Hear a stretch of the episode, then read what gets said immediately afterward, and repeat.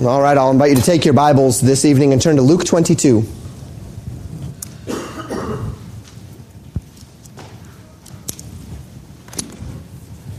The Pretender. Luke 21 was the chapter detailing the future of Israel, the first immediate, uh, then afterward, the more distant future.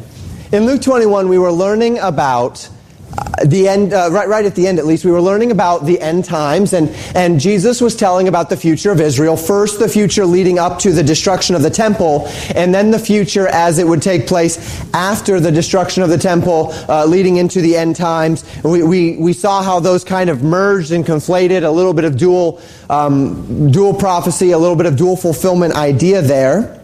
As we step into Luke 22, it grounds us back into the immediate. We come effectively to the night of Jesus' betrayal, and uh, there, there, will be a, little bit of, of um, precursor to that, possibly the day or, or, before, or even the day before that, and then into the night of his um, uh, the Passover itself, and and when he will actually be betrayed. And we're going to focus this evening on a man of infamy. One who was with Jesus, one who heard Jesus, one who did mighty works in Jesus' name, and yet never knew Jesus personally, had never accepted Christ as his own Messiah. This really pierces the mind of the believer, holds him accountable, shakes up the foundations of our thinking. And it is this that we'll focus upon this evening. But first, a little bit of history. We pick up in Luke 22, verse 1, the Bible says this Now the feast of unleavened bread drew nigh, which is called the Passover. I'm going to park on this for a moment. I almost feel like I'm preaching two messages this evening because the first bit of this message is going to be technical, historical, uh, lots of thinking, some numbers, those sorts of things. I'm going to be proving a point, and then the second half is going to be very doctrinal and very exhortative. So uh, bear with me through the first half. I'm going to be giving you a lot of information. If you were here this morning, you got a lot of information. I'm going to pump your head full of just a little bit more. And it surrounds another controversy. This morning we were talking, of course, about the elements of the, the 70 weeks of Daniel and why we know what we know about the numbers and such. Uh, this evening, the, the controversy that we're going to, to talk about in just a moment is the question of when did Jesus die? And we're coming up to Resurrection Sunday soon. And, and for most of us, it, it's, it's not a big deal. And indeed, as, as it stands, it really isn't a big deal. But we call Friday Good Friday. And traditionally, that's the day that we would believe Jesus died on. And then, of course, he rose again on Saturday. Now, if you follow social media at all, which is something I would not recommend you doing, it'll make you sad.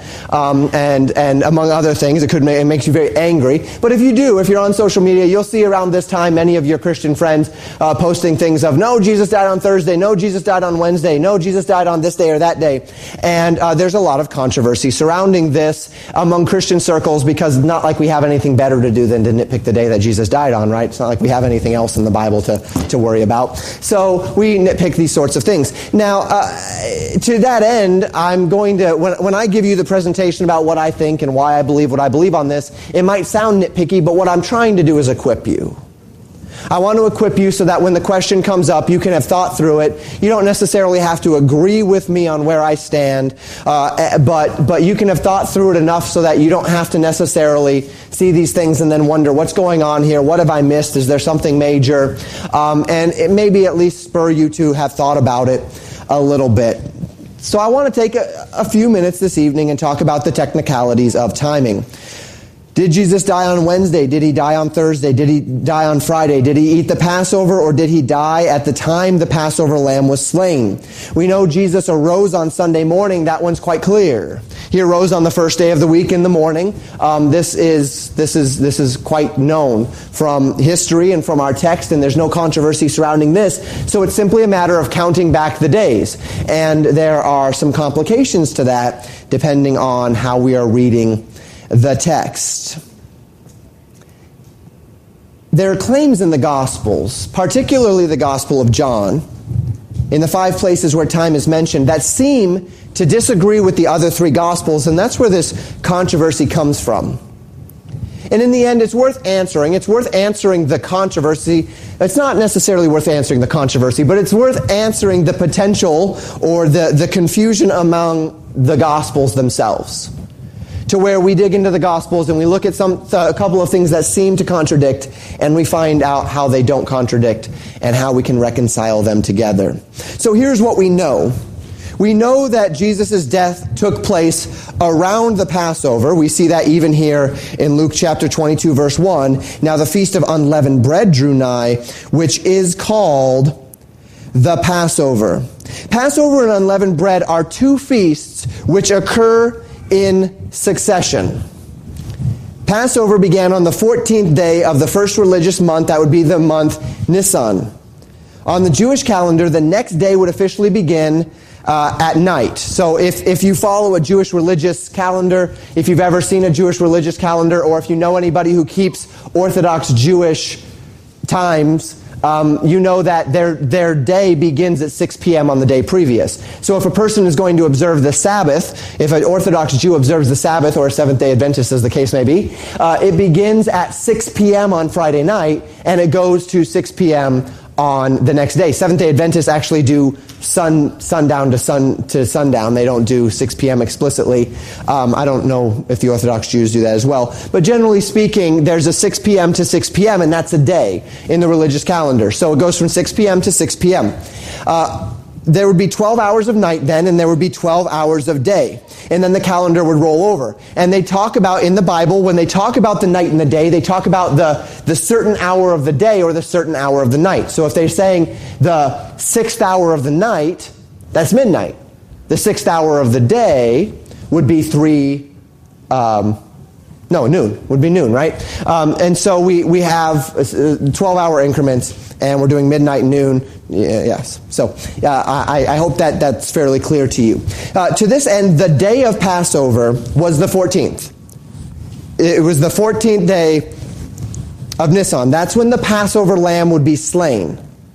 The meal for the Passover was to take place in the evening of the day that the lamb was slain, which means the meal would actually take place on the 15th. It would take place after the day rolled over into the night. It would take place after 6 p.m., generally speaking. And so they would actually eat the meal on the 15th, the night of the 15th, which was the same day in our reckoning as the day of the 14th, right? Because the day rolls over at 6 p.m. I hope you're with me there. Unleavened bread began on the 15th day of the same month and would continue for seven days. Now, to this end, the whole feast was eight days long from Passover to the end of unleavened bread, and they were often regarded as the same feast. Indeed, even in our passage here in Luke, you can see that. The feast of unleavened bread drew nigh, which is called the Passover.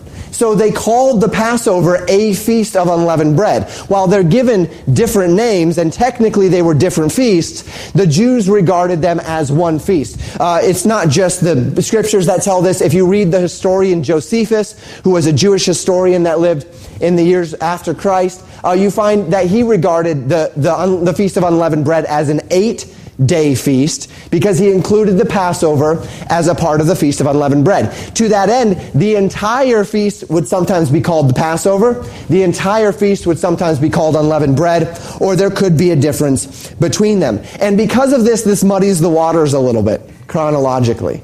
It muddies the waters a little bit because are, are, they talking about the Passover day? Are they talking about the whole feast? Are they talking about unleavened bread as just seven days? Are they talking about unleavened bread as eight days? Luke, it would seem, as we get from verse 1, called the whole eight days unleavened bread, and it began with Passover. That seems to be how Luke is considering this idea. Back to putting pieces together. Please take note that I, I, believe what I'm going to present today is somewhat of a, of a contradiction to what I've said in the past. In the past, I have stated that Jesus died on Passover when the, when the Passover lamb was slain. That's not what I'm presenting this evening. Uh, through further study, I, I don't see that as I regarded it before. I believe Jesus was slain on the day after the Passover lamb was slain the day, same day that they ate the Passover, the 15th, not the 14th. And again, you can feel free to disagree with me. You can agree with old me. You can agree with new me. You can disagree with both me's. Uh, uh, th- this is this is not something you know that that we need to split the church over here. But I do want to help you work through this together. So we know from Luke 22 verse 7 Luke 22 verse 14, Matthew 26 verses 17 and 20, Mark 14 verses 12 and 17, that it was the first day of unleavened bread that Jesus sent his disciples to prepare the Passover.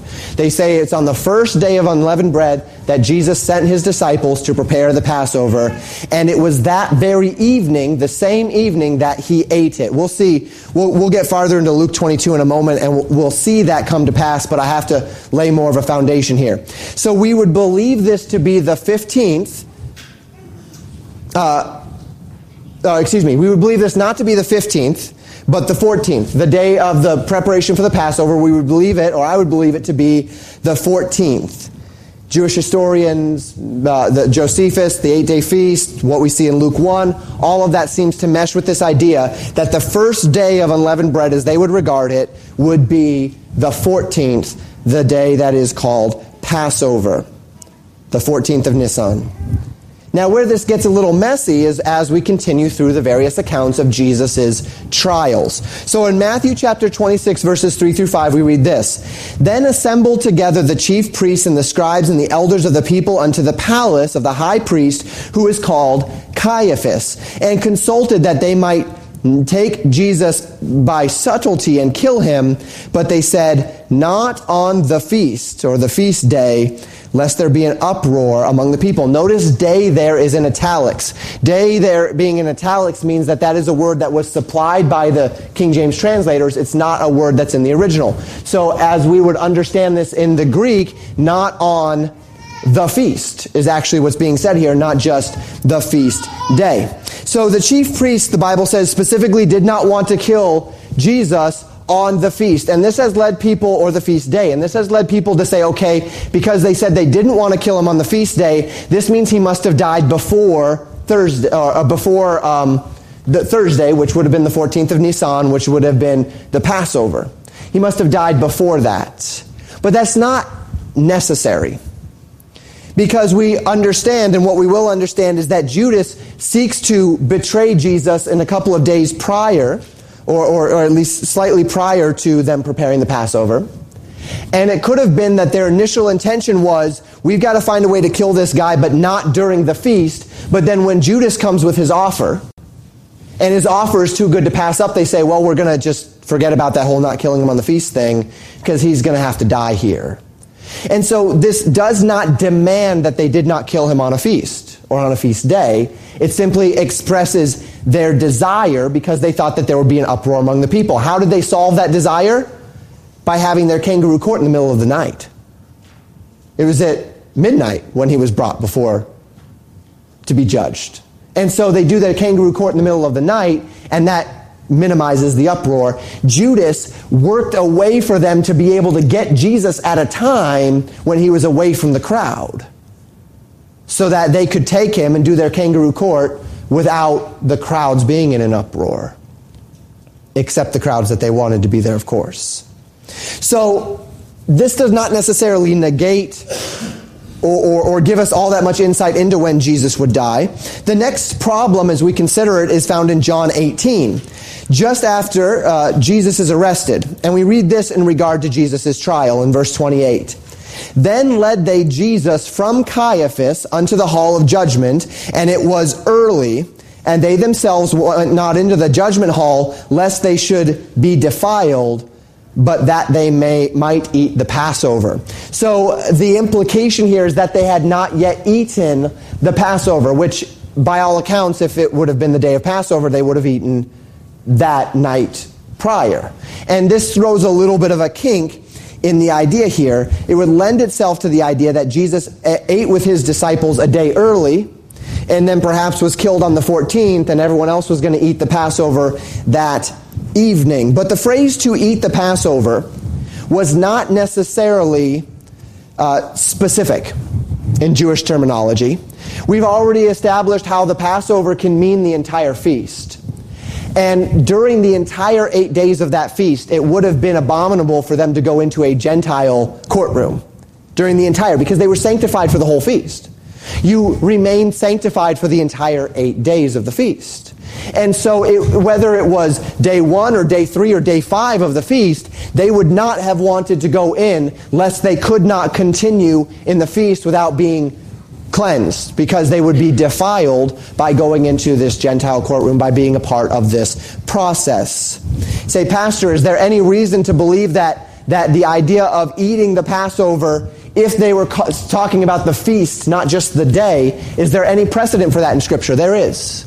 In 2 Chronicles chapter 30 verse 22, we see a similar idea with Hezekiah. The Bible says, And Hezekiah spake comfortably unto all the Levites that taught the good knowledge of the Lord, and they did eat throughout the feast seven days, offering peace offerings and making confession to the Lord, God of their fathers. So the idea of eating was not just a one day thing in a feast or an observance, right? It was a, the whole, the whole eight days was a feast, and it was there as as a feast. So again, it's not necessary that we would say it has to be on the Passover day that they were worried about as much as it could have been about any part of the feast. You say, well, Pastor, you're going through a lot of loops to uh, to, to try to negate some of these things. Why are you, why are you so invested in the idea that, that they ate the Passover on the day of Passover and then he died the next day uh, uh, and then in the, in the grave and then arose? Well, as we continue to flesh it out, I'll show you why I really do feel as though this is the best option. So we come to another troubling statement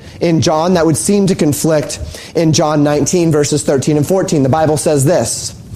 When Pilate therefore heard that saying, he brought Jesus forth and sat down in the judgment seat in a place that is called the pavement, but in the Hebrew, Gabbatha.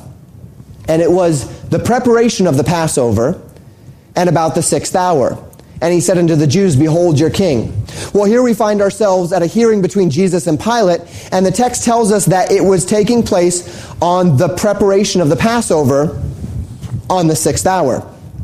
At first glance, we would think, well, if they've not even prepared the Passover yet, then this must mean that we're still on the 14th. But in fact, this is one of the reasons why I believe they're on the 15th already.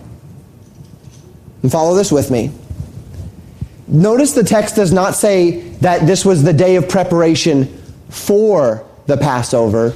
It says this was the day of the preparation of the Passover. The day of the preparation was a very specific day in Jewish culture. When we note the language of the New Testament, we find this phrase, day of preparation, was a day that signified a preparation for a Sabbath. The day of preparation was the day before the Sabbath. We see this in Mark 15, verse 42. And now, when the even was come, because it was the preparation, that is the day before the Sabbath the day before the Sabbath was called the preparation. That was the label for the day.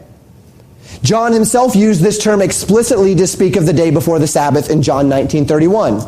The Jews therefore because it was the preparation that the body should not remain upon the cross on the Sabbath day.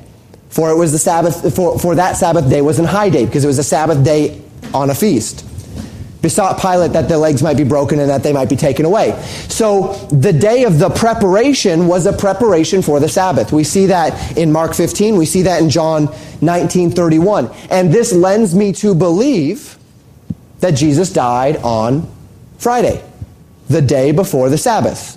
The preparation of the Passover. In other words, it was the day of preparation during the feast of Passover. That would have been on a Friday during the feast of Passover.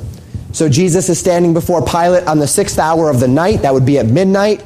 And then uh, on the 15th of Nisan. And then that day he is crucified. That day being called the day of preparation of the Passover. The preparation of the Passover. So within our timeline then, Jesus told the disciples to prepare the Passover on the afternoon of the 14th. They ate the Passover meal together that evening in the first hours of the 15th. Jesus went to the garden where he was arrested and brought before the judges. He stood before Pilate at midnight. He was sentenced to be crucified that day. He was crucified on Friday, the 15th of Nisan, giving up the ghost on the ninth hour of the day. That would be 3 p.m. at the time of the, the afternoon sacrifice. There was haste to get him off the cross lest he be hanging on the Sabbath, which began at 6 p.m. on the same day. That would be the next day for them. Jesus was taken off the cross, buried in a tomb, arose the morning of the first day of the week, the morning of the 17th. And all of that is something, uh, as a whole, I believe that's a pretty solid, um, a pretty solid, a pretty clear, a pretty airtight think, way of thinking. There's just one problem to all of this, and this is the kink in the whole thing. And this is a controversy rooted primarily in Jesus' teaching, which I cannot fully satisfy and answer for you. We find it in Matthew chapter 12, verse 40. Jesus is teaching, and he says, For as Jonas was three days and three nights in the whale's belly, so shall the Son of Man be three days and three nights in the heart of the earth. Jesus says that he would be in the heart of the earth for three days and three nights. Now, this does not demand three full 24 hour periods. But what we would expect, as we interpret Jesus literally, is that Jesus would have been would have died and arisen in such a way that we could say, okay, he died in the day, and then there's a night, day, night, day, night, or night, day, night, day, night, day, so that we have three days and three nights if we're interpreting Jesus literally here. This does not work if Jesus died on Friday and he arose on Sunday. And this is the big kink that caused people to try to rethink things. And so they talk about how during feasts there could be different Sabbath days. And so maybe the preparation of the Sabbath was actually on, on Thursday, and then Friday was a special Sabbath because of the feast and these sorts of things. Um, as we start dealing with all of these ifs, ands, and buts, I am far more comfortable and I'm going to tell you why in just a moment. I'm far more comfortable with the idea that Jesus saying three days and three nights was speaking of a uh, of of three three days in Jewish reckoning. Not necessarily explicitly three days and three nights. I'm far more comfortable with that than I am trying to juggle Sabbath days and trying to juggle all of the other things that would be necessary in order for him to die on Wednesday or on Thursday. And I'll show you why I'm comfortable with this in just a moment, even though it's not the most literal translation of Jesus' words. So within this timeline, as we've established it, Jesus dies on the 15th at around 3 p.m. The day he died was the day of the 15th, right? So we have one day, the 15th. Then the night of the 16th, and then the day of the, uh, the day of the 16th. So we have one night and two days. And then the night of the 17th and the day of the 17th, and on the 17th he arose. So what we have there is three days and two nights. And there's not really any way we can jockey more than that. We can't, we can't find another night in there anywhere. That's what we have if Jesus died on Friday. But Jesus said, as Jonah was in the belly of the, of the whale for three days and three nights, so must the Son of Man be in the earth for three days and three nights. And this is where the kink comes in. In order for these theories of Jesus dying on Thursday instead of on Friday, or Jesus dying on Wednesday instead of on Thursday, however, we have to, it requires us then to assume that Jesus ate the Passover on a night other than the night of the Passover. And in order to believe that, I would have to assume that somewhere in the text it would mention that, or at least we'd have some record of the disciple saying, um, Jesus, this is strange.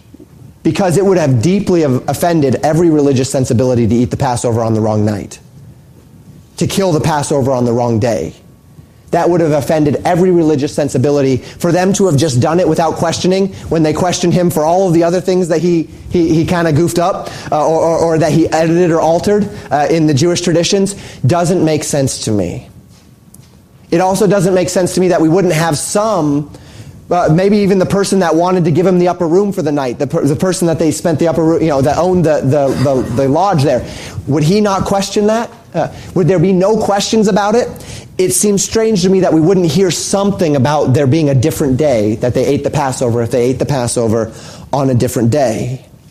All attempts to reconcile Jesus' statement about the sign of Jonah with the reality that he arose on the first day of the week, which must be on the 17th, uh, have to go through them eating on another day if we try to take that fully literally.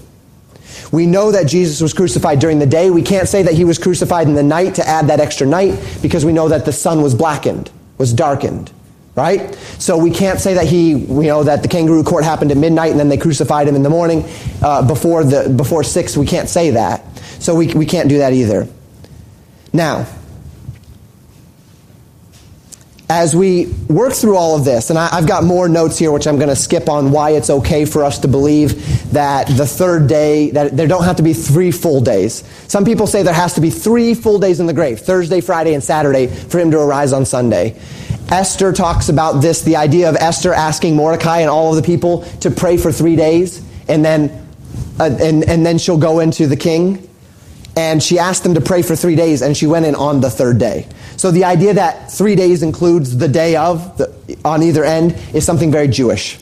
That's, that's not a problem for us to say that Friday, Saturday, and Sunday, for him to die on Friday and to rise on Sunday is three days in the Jewish mind.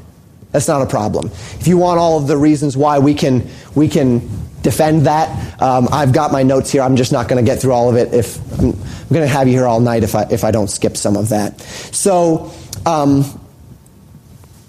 the three days and the three nights, adding Friday and, and Sunday as those, that's a very biblically, we have a lot of biblical precedent for that. We don't have to force Thursday, Friday, and Saturday in the grave for him to die one day, three days in the grave, and then to arise on Sunday. We don't have to force that. Why then would Jesus specify this thing? If not to explicitly demand three days and three nights in the grave? That's the final question, right? Why would Jesus say, as Jonah was in the, the belly of the whale for three nights and three days, so too must the Son of Man be in the heart of the earth for three nights and three days? Why would he specify that if he's not going to be in the belly of the earth, the heart of the earth, for three days and three nights explicitly? And I have a theory. My theory is that he did this so that biblical scholars don't try to explain away the resurrection. Pastor, what do you mean? Well, the world says that Jesus didn't rise from the dead, right? This is, this is the big contention. This is, the resurrection is the hinge upon which Christianity turns. And so there might be that some biblical scholar, in a desire to reconcile the scriptures with paganism, as many of them try to do, attempts to explain away the Bible. And so he goes to 2 Peter 3 8, and he talks about how one day with the Lord is as a thousand years, and a thousand years is as a day. And because Jesus said that he would spend three days in the grave, that must mean that he'll arise someday, maybe 3,000 years, right? Because a thousand years is a day, or, or maybe three million years. And so he might be able to do this and then say, see, Jesus hasn't risen from the dead yet, but he's going to rise one day, and we're waiting for that, that resurrection. This is the same thing they do with the creation account, right? They say, well, creation, uh, the week of creation, it might have been ages or eons or whatever. A, a, thousand years with the Lord is as a day, and a day is as a thousand years. So who's to say that each day of creation is not a billion years?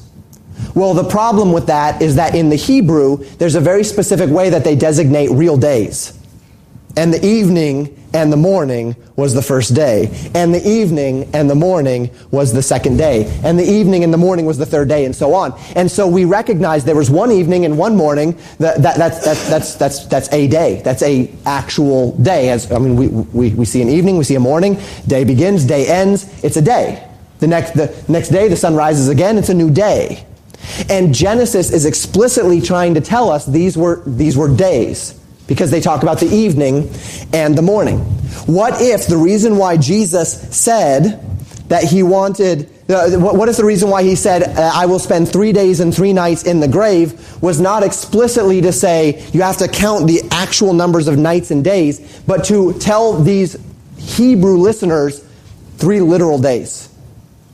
Three literal days. And then in the Jewish mind, you can count Friday, you can count Sunday, because that, that's how the Jewish mind works. You can count the, day one and day three as full days, even if you don't accomplish the full day.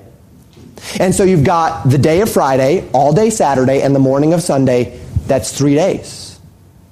And they're actual days, so that we can't say those three days are really 3,000 years, uh, because Jesus said day and night. That's my theory. Is it perfect? No. If you roll your eyes and say, Pastor, I don't get, I don't believe you, that's fine.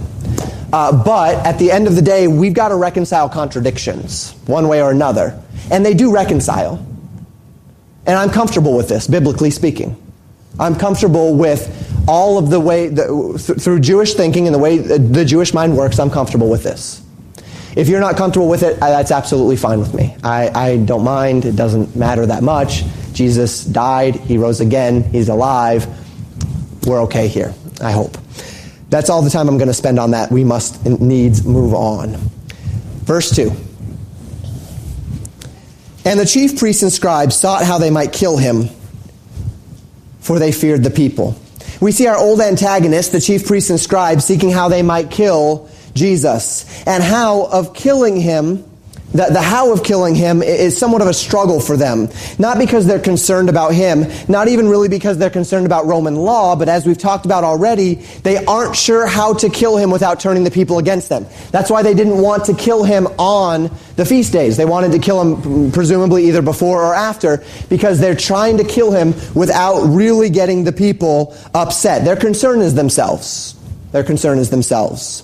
They don't want to incur the wrath of the people so they need to find a way to manipulate the emotions of the people for a short time in order to accomplish the deed of seeing Jesus killed without them losing their own credibility.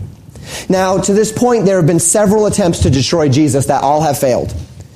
This is not for lack of trying. They've attempted to destroy him. They've attempted to discredit him. They've attempted to stone him. At one point, he was almost thrown off a cliff. All of these things. But, but Jesus' time had not yet come, so they were not successful. But now Jesus' time had come. And we begin to see the elements of the darkness of this world function now without the former restraint of God. To this point, every attempt to kill Jesus has come against the will of God. And so there has been a divine restraint against their capacity to harm him or to to destroy him because God has been protecting Jesus. That restraint is now lifting and we're going to begin to see darkness move. The, the, the, the evil of darkness of this world moving against Christ. And that's what we read about in verses 3 through 6. Then entered Satan into Judas, surnamed Iscariot, being of the number of the twelve. And he went his way and communed with the chief priests and captains how he might betray him unto them. And they were glad and covenanted to give him money. And he promised and sought opportunity to betray him unto them in the absence of the multitude. Take care, t- take note of that last little bit. Why did they need Judas? They knew, they knew who Jesus was, right? Uh, why, why did they need Judas? Because they needed someone to tell them when Jesus would be away from the multitudes and where he'd be when the multitudes weren't there. That's really where Judas comes in here. That's why they needed an inside guy. When can we get to Jesus without the multitudes being there? When would be the best time for this? Comparing scripture with scripture, we find in John 12 verse 6 that Judas was a thief a covetous man. To this end, we would recognize that Judas has uh, had this problem of covetousness for a while. He was a man who loved money and his own priorities in this life operated above that of Jesus Christ. This passion was his master rather than Christ was his master. This passion for money, for covetousness, opened his heart to the influence of the great deceiver to work against our Lord. When the time came to choose between Jesus and money, Judas chose money, revealing that though he was among the twelve, he had never left all to follow Christ. Rather, he had held on to an affection that was more important to him than the testimony of Christ. And it might be little wonder now why it was that Jesus was so often telling his disciples, You cannot serve God and mammon. Because indeed, there was one among them who was still fighting this battle, who was still waiting, who had still not made this choice. Judas is going to now make this choice, and he's going to choose the wrong way. To this end, he fell short of saving faith. And as we know from scriptures, he is called in John 17, verse 12, the son of perdition. He is the son of destruction. We see in this long list, uh, in, in this, a long list of abuses that led to his final downfall. A covetous man chose the love of money above the love of Christ, fed his covetous nature by being the one to hold the money bag, as we know from scriptures. He was the disciple who held the funds for their, their group, and he was a thief, and he would steal he would skim off the top of those funds. His conscience having been quenched through years now of hearing Jesus speak while pretending to be a true follower, placed him into a state of vulnerability to the deceits of Satan. And so Satan fills Judas and he goes to the chief priests and to the captains and he offers to them the opportunity to betray Jesus. That Jesus, we've seen already, we saw last time that Jesus would nightly go to the Mount of Olives, most likely to pray. We would presume that that, that, that would be his, his reason for going. What the chief priests wanted was a place where they could take Jesus when the multitude was not around, when it would not cause a ruckus or a fuss, and it was not his primary loyal followers that would be there at the, at, at the trial. And this is exactly what Judas was offering here. So they were glad and they made a deal that they would give him money to betray him when the betrayal was complete. The deal being done, Judas returns to the other 11. We don't exactly know what day or what night this was. We pick up in verses 7 through 13. Then came the day of unleavened bread, when the Passover must be killed, and he sent Peter and John, saying, Go and prepare us the Passover that we may eat. So it's the day when the Passover was to be killed, and he tells them to do it to go and prepare the Passover for them. This would lend itself to the idea that this was Thursday, this was the first day of the feast, right? And he said unto them, Behold, when ye are entered into the city, there shall a man meet you, bearing a pitcher of water. Follow him into the house where he entereth in. And ye shall say unto the good man of the house, The master saith unto thee, Where is the guest chamber? where I shall eat the Passover with my disciples. And he shall show you a large upper room furnished. There make ready. And they went and found as he had said unto them, and they made ready the Passover. So we find ourselves what we would say, what we would presume to be on the 14th day of Nisan, the day of Passover when the lamb must be killed. Jesus sends Peter and John to prepare this Passover in order to eat it. And they ask Jesus, where are we going to eat this Passover?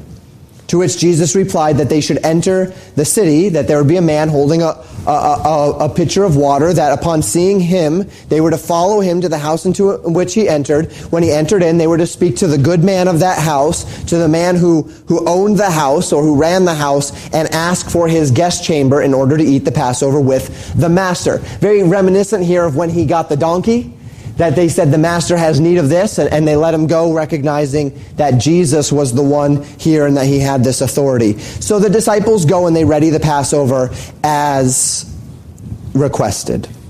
Now, we're going to talk about the Passover meal itself next week, and we're going to do so specifically because we're going to talk about communion, the Lord's table, and that's going to be the focus. I didn't want to draw that focus away from it by adding this to that. So we'll focus on that next week, and, and then we will also partake in communion together at the end of the service next week. And as we apply our message, it's going to be a bit of a longer application than usual. I want to talk about Judas Iscariot. There's only one point, and then we're going to have several subpoints under it. And the point is this associations, work, knowledge, these are only as good as the faith that is behind them. Judas Iscariot is a very interesting figure in Scripture. He is with Jesus from early on, chosen by Jesus himself to be one of the twelve. It's important to state that this by no means implies, nor does this text ever imply that he was a believer. Only that he had consented to associate with Jesus for a time. Many times we heard Jesus tell us that association is not enough that works are not enough. And Jesus warned early on in his ministry, at least in the record of Matthew, he warned this in Matthew chapter 7, verses 21 to 23. Not everyone that saith unto me, Lord, Lord, shall enter into the kingdom of heaven, but he that doeth the will of my Father which is in heaven. Many will say unto me in that day, Lord, Lord, have we not prophesied in thy name, and in thy name have cast out devils, and in thy name done many wonderful works? And then will I profess unto them, I never knew you. Depart from me, ye that work iniquity. Judas was a man who, physically speaking, followed Jesus, was he not? He was one of the twelve. Jesus heard, or Judas heard Jesus' teachings. Judas was among the twelve, which means he was among them as they cast out demons. he may very well have cast some out himself. He was one of the group, he was among those groups when they were split up into twos that were commissioned to preach the gospel and to take nothing with them, no scrip and no sword and no purse. He was in one of those pairs that went to preach the gospel of the kingdom. He did many wonderful works in Jesus' name. For all we know, he may have healed in Jesus' name. And Jesus says there will be many on that day who have done exactly that, but on the day that they stand before the Lord, I will profess unto them, I never knew you. Depart ye from me, ye that work iniquity. He was never a believer. He was a covetous man. He had allowed covetousness to manifest itself in action. He stole. He'd followed this lust deeper and deeper, offending his conscience more and more, eventually coming susceptible to greater evils, and finally making that choice that he would follow his own lust rather than follow Jesus Christ. And we know that he was drawn away of lust into this great evil, of which afterwards he even fell into deep regret, didn't he? Matthew 27, verse 3 through 5, the Bible tells us this. Then Judas, which had betrayed him, when he saw that he was condemned, repented himself and brought again the 30 pieces of silver to the chief priests and elders, saying, I have sinned in that I have betrayed the innocent blood. And they said, What is that to us? See thou to that. That's your problem, not our problem. And he cast down the pieces of silver in the temple and departed and went and hanged himself. This man was led into the deceits of sin. He acted upon these deceits. He fell under the condemnation of the devil, and in guilt, he, it, it took his life. Such is the legacy of sin in the heart of one who allows it to rule over him. Sin separates us from God, but sin also ravages the soul. And so we cry, as Paul did in Romans 7, O wretched man that I am, who shall deliver me from the body of this death? I'd like for us to continue in Matthew 7. Jesus, having taught about not all that will say unto him, Lord, Lord, will enter into the kingdom. Picking up right after Jesus' warning, right after that warning, these are the next words that Jesus gives. Verses 24 to 27. Therefore, whosoever heareth these sayings of mine and doeth them, I will liken him unto a wise man which built his house upon a rock. And the rain descended, and the floods came, and the winds blew and beat upon the house, and it fell not, for it was founded upon a rock. And every one that heareth these sayings of mine and doeth them not shall be likened unto a foolish man which built his house upon the sand. And the rain descended, and the floods came, and the winds blew and beat upon that house, and it fell, and great was the fall of it. Judas had built a house. This house was one that had associations with Jesus, the works of Jesus, the knowledge of Jesus, but what it didn't have is faith. It was built on sand. And when the point came for the storms of life, for the true trial, the true temptation, the whole house fell. This warning is directly after the warning of, of Matthew 27, verses uh, 24, 25, 26. Is that what we were talking? And 27 is right after Jesus saying, Not all who say unto me, Lord, Lord, will enter into the kingdom. So the simple question is this Are you a pretender? Are you an impostor? When a person accepts Jesus Christ as their Savior, we believe on the authority of the Word of God that they are sealed until the day of redemption, that the Holy Spirit comes as that earnest of our inheritance, that we are believers. But some are imposters. And I don't just want to leave you with that question this evening. So, what we're going to do in the last bit of our time together is we're going to walk through the biblical evidences that you're a believer. Now, these are not evidences that you're not a believer. Let me make this clear. A believer can live in sin. But there are certain evidences that give us confidence that we are, in fact, in the faith. Many of these are found in 1 John, and then we'll branch out beyond those a little bit. If you like a more thorough uh, um, list of these. I don't give you all of the verses. I've put together a list. I didn't bring it this evening, but I'd be happy to put some on the back table, and you can take one with you. All of the evidences that the, these are evidences of a believer. Do you see these in your life? Are they evidenced in your life? That's the question. If they are, you can have assurance. If they aren't, it doesn't implicitly mean that you're not a believer. You might be walking in deep carnality and quenching the spirit. If you've never experienced these, you're probably not a believer. If you have at one point seen these things, but they've faded away, you might be carnal. One way or another, if you don't evidence the things that we're going to talk about, there's something spiritually wrong with you.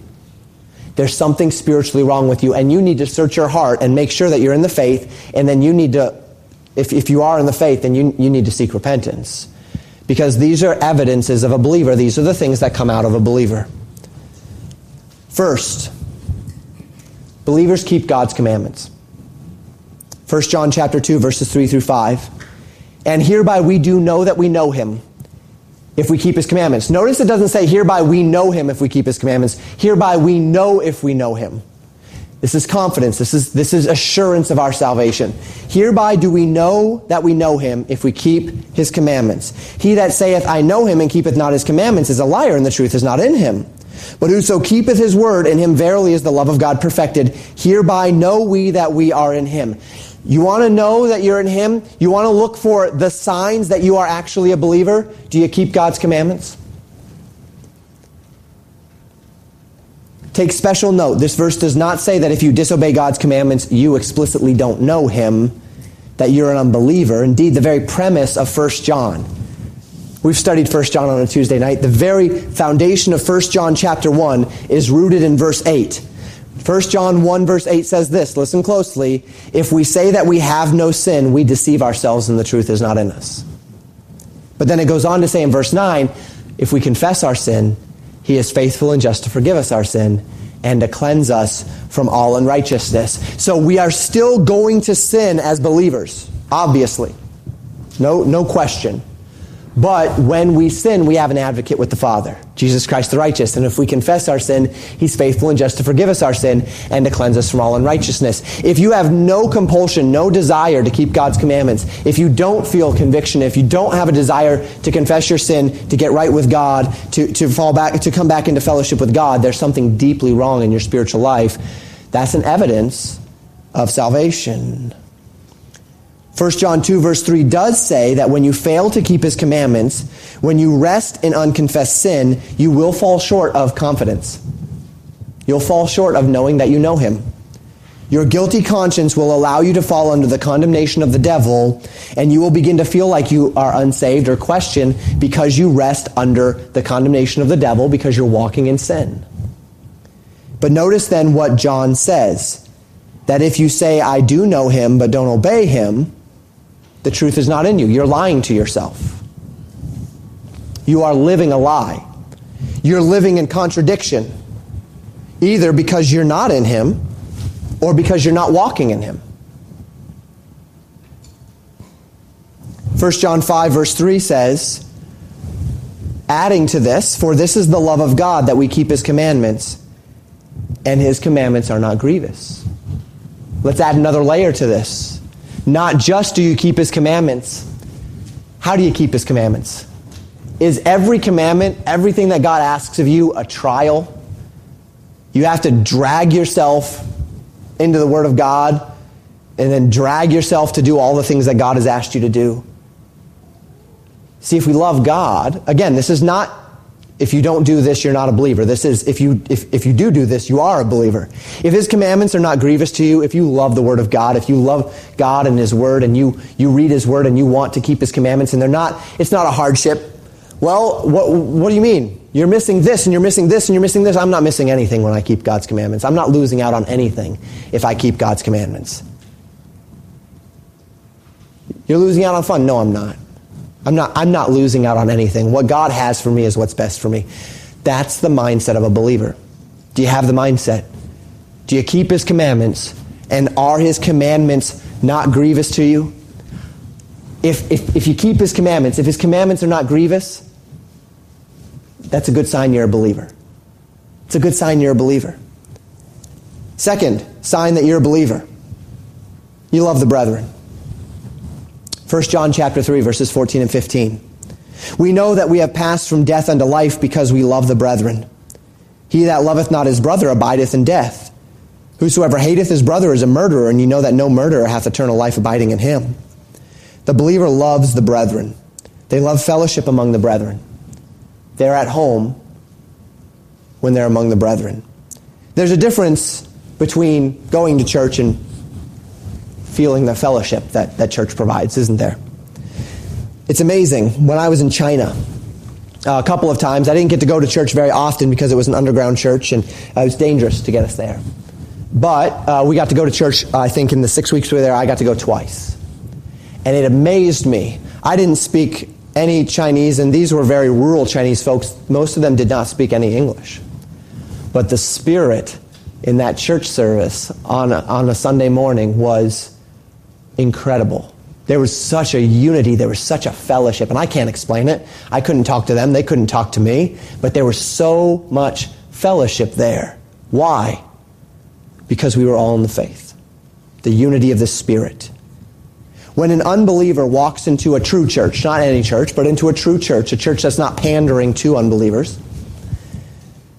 whether or not he feels welcome, and he ought to, uh, he most certainly should not feel comfortable. He should feel like he walked into a foreign land, a place that's very different from him.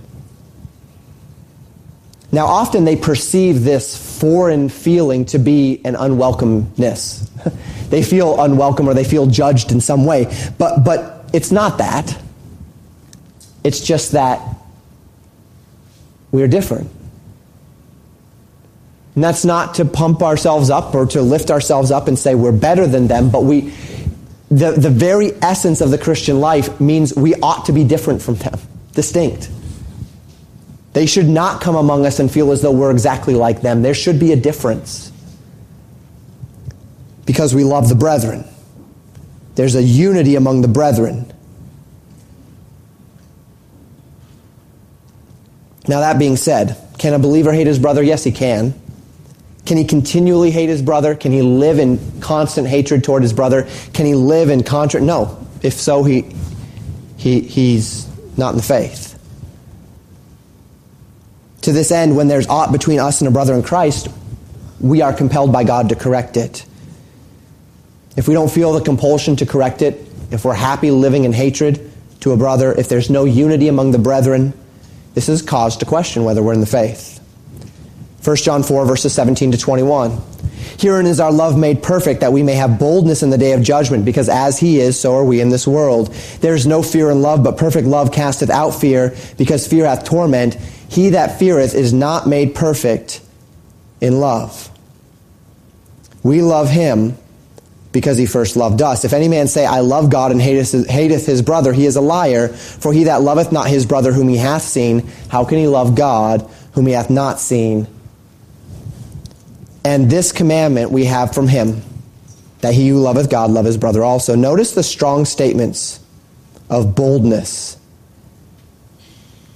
assurance of our standing before God.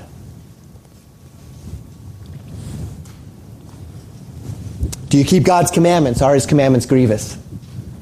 If you keep God's commandments and his commandments are not grievous, if you feel a draw to keeping the word of God, a desire, now that doesn't mean in every area of life. We all have struggles, we all fight, we all have propensities, right?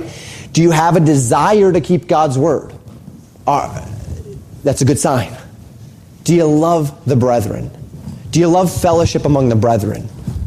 Do you desire to be right with God's people? That's a good sign.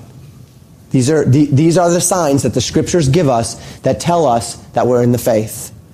The third, we confess Jesus Christ to have come in the flesh. 1 John chapter 3 verse 24 and then chapter 4 verse 15.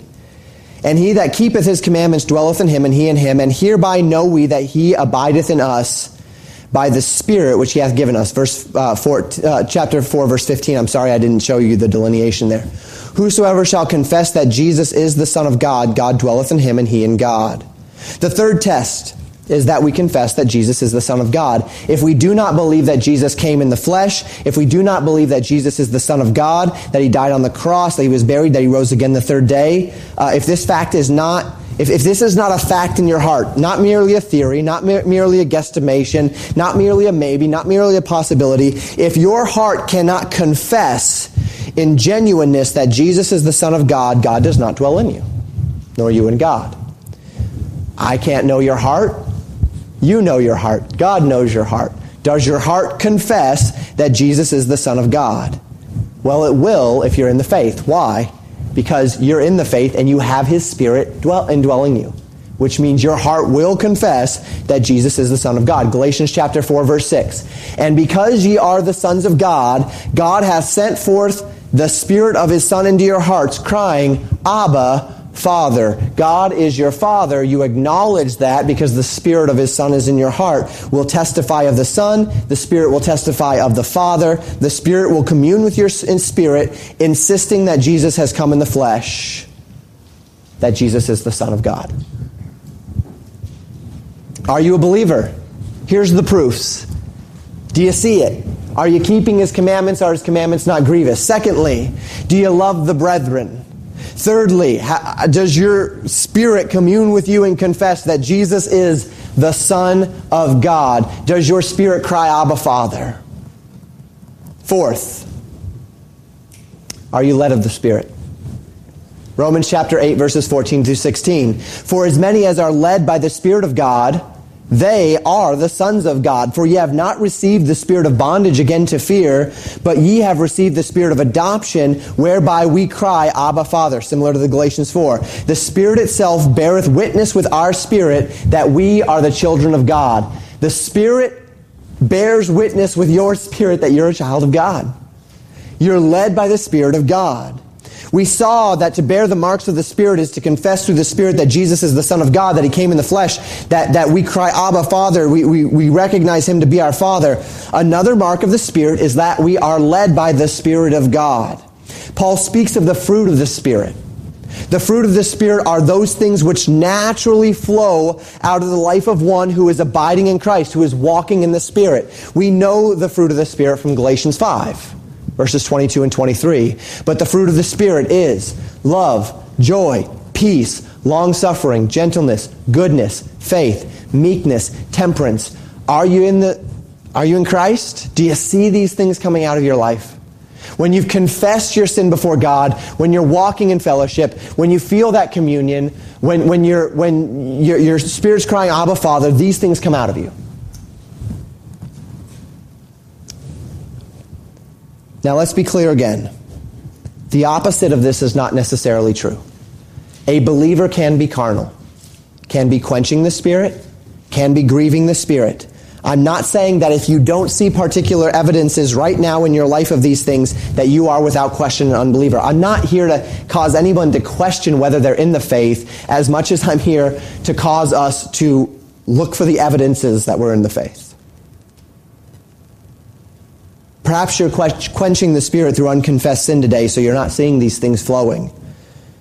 But if you've never seen these marks in your life, if you cannot look back to a point where your spirit communes with the Spirit of God, where, you, where your spirit truly confess that, that Jesus is the Son of God, where you desire to keep His commandments and His commandments are not grievous, where you are in fellowship with the brethren and there is that mystic communion among God's people,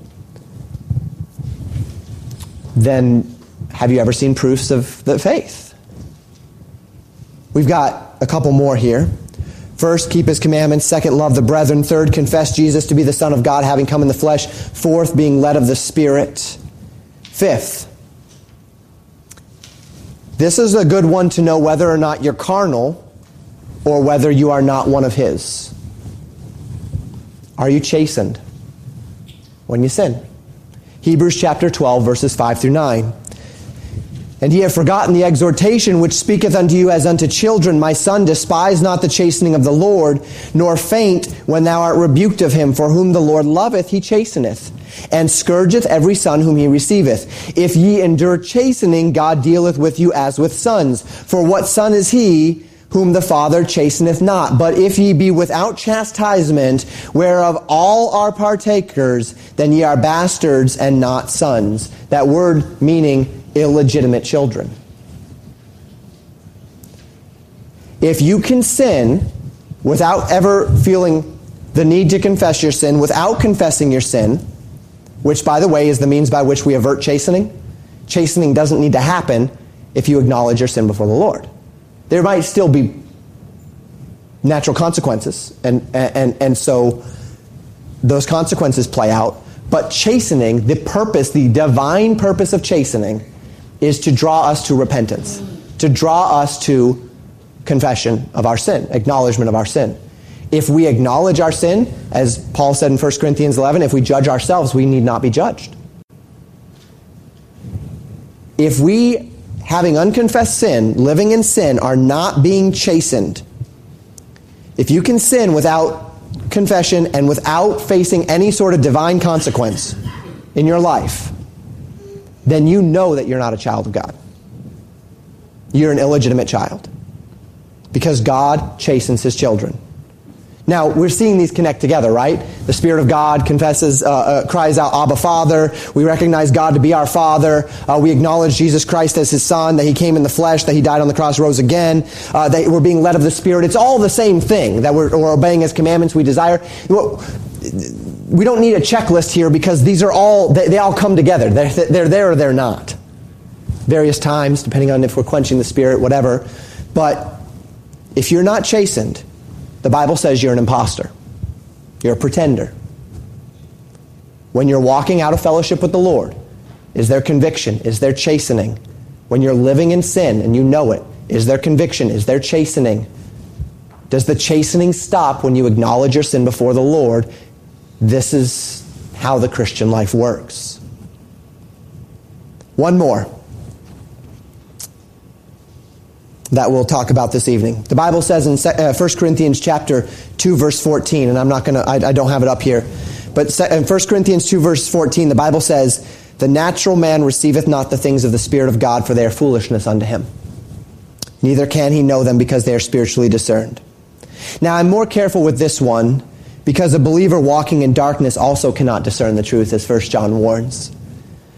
But if you've never understood the things of the Spirit of God, if the Bible isn't just a mystery to you, if you know the facts but you just don't understand why we come here every week and learn it, and there's no excitement and there's no understanding and there's no knowledge and there's no insight and, and, and there's nothing inside of you communing with you that, that, that these things are true and wanting to learn and wanting to grow and those sorts of things, if you find yourself unable to explain the Bible, uh, to understand the Bible even when it's explained, there's evidence of something deeply spiritually wrong. And so I give you six proofs that you're a believer here. You keep God's commandments, His commandments are not grievous. You love the brethren, you don't hate the brethren. You confess Jesus to be the Son of God, having come in the flesh. Your spirit communes with the Lord. You're led of the Spirit. Your spirit cries, Abba, Father. You're divinely chastened for sin, for unconfessed sin in your life, if you're walking in unconfessed sin. And you understand the spiritual. These are the tests. It isn't about how much you associate with the church. It isn't about how often you read your Bible. It isn't about how many moral and pious things you do. It isn't about whether or not you've been baptized. It isn't about whether or not you partake with us in communion. The question is have you ever accepted Jesus Christ as your Savior? There are many on that day, Jesus warned. And Judas was one of those who had done wonderful works in his name, who had cast out devils in his name. And yet on that day, Jesus will look at them and say, Depart from me. I never knew you. And it's not because they tried to accept Christ and somehow it didn't work. It doesn't work that way. It's not because they, they, they honestly thought that that that that, that they, they were they were seeing these things in their lives and whatnot, but somehow they just didn't fulfill something. That's not why. It'll be because they were imposters. It was because they looked at the works that they did, or the morality that they had, or the things that they said out of their mouths, and they counted those as their righteousness rather than the finished work of Jesus Christ. Let it not be said that anyone in here will be among those. Time fails to warn believers of what can happen when we give place to the devil. But let us focus on what is most important this evening. Peter says of Judas in Acts chapter 1 verse 17, for he was numbered with us and had obtained part of this ministry. And yet Jesus called him the son of perdition. All of these things that transpired in this life and in the life of this church, of all those things that we've seen and we've been through together, many of us have been together for a while now. Would to God that no man, no woman, no child among us would be found to be an impostor or an illegitimate son on the day of judgment. Do you see these signs? Have you seen these signs? Are you living in the fullness of the Christian life as is presented in the Word of God? Is this your life? Let me add the last one here and then ask you that question again. Is this your life? If it's not, at the very best, there's something spiritually wrong. If this has never been your life, are you in the faith? Or are you an impostor? Because the Bible says we, as surely as anything, can know that we are in the faith. We can know that we know Him. Praise God for that. He's given us many marks. Are you exhibiting them?